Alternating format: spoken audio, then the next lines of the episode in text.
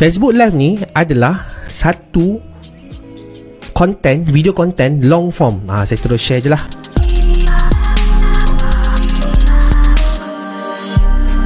Saya bagi tahu eh, kenapa saya suka buat Facebook Live. Okay. Seronok ni Tuan Hasmi masih lagi bersama saya Okay Saya nak share satu benda lagi pasal video ha, Saat ini pun akan jadi Saya punya Content untuk saya punya Artikel juga Next ni This is the best thing Kenapa Selalu orang tanya saya tau Kalau nak buat Facebook live Kalau I mean Kalau nak buat video content I tak ada idea lah nak buat video content. I nak cakap apa kan? Ha, sel- Selalu orang akan hadapi masalah macam tu. Dan orang yang hadapi masalah macam ni Dia ada dua kategori. Okay Kategori pertama dia memang tak tahu nak cakap apa Dia blank Dan dia tak tahu apa benda yang dia buat. Yang pertama.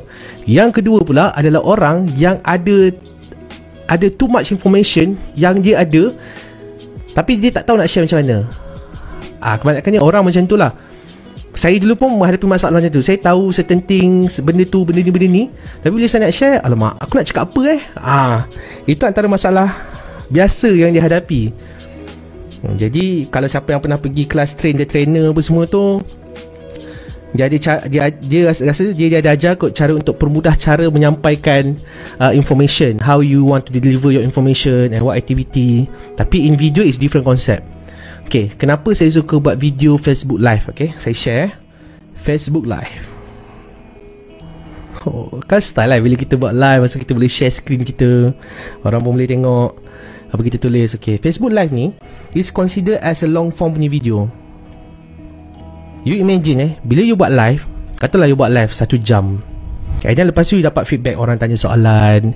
Contoh macam tadi Tuan Anwar Syarif tanya saya macam mana nak connectkan uh, iPad pergi sini kita nak buat presentation semua. Jadi soalan yang beliau tanya tadi dan saya jawab duration itu sahaja dah boleh jadi satu content video untuk saya post di kemudian hari. Or saya boleh post juga di YouTube Saya boleh post di IGTV Macam tu Contoh eh Nak bagi mudah lagi. Saya explain sikit lagi. Ini adalah durasi video Facebook live anda. Ini durasi Facebook live anda 60 minit. Lepas tu tiba-tiba ada uh, anda punya viewer Dia tanya soalan di minit yang kedua. Kat sini dia tanya. Tanyalah apa-apa saja. Contoh Kayu you pakai kamera apa? Time tengah buat Facebook live Contoh. I pun explain tadi I set guna iPad Kau nak I tunjuk I punya setup Apa semua Dapatlah konten dalam 3-4 minit. Ah, Sampai sini.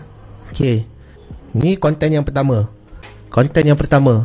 Lepas tu Soalan kedua pula. How I connect my Zoom H6 Dengan komputer? Ah, Ni satu konten lagi. Konten yang kedua. Okay Nampak tak? Where, where am I going now? iPad mirror To PC how? Ha, so ini satu konten lagi. Tiga konten so you imagine video yang saya tengah live sekarang ni dia akan stay dekat Facebook. Kemudian saya akan download balik. Saya edit saya cut bahagian ni. Saya cut bahagian ni saya cut bahagian ni.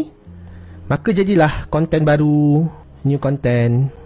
So that is what I did lah.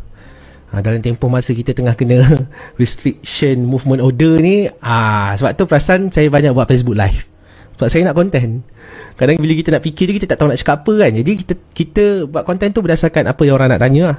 apa yang orang tanya kat dalam Facebook live. Okay, lepas tu what we can do with the content that we have.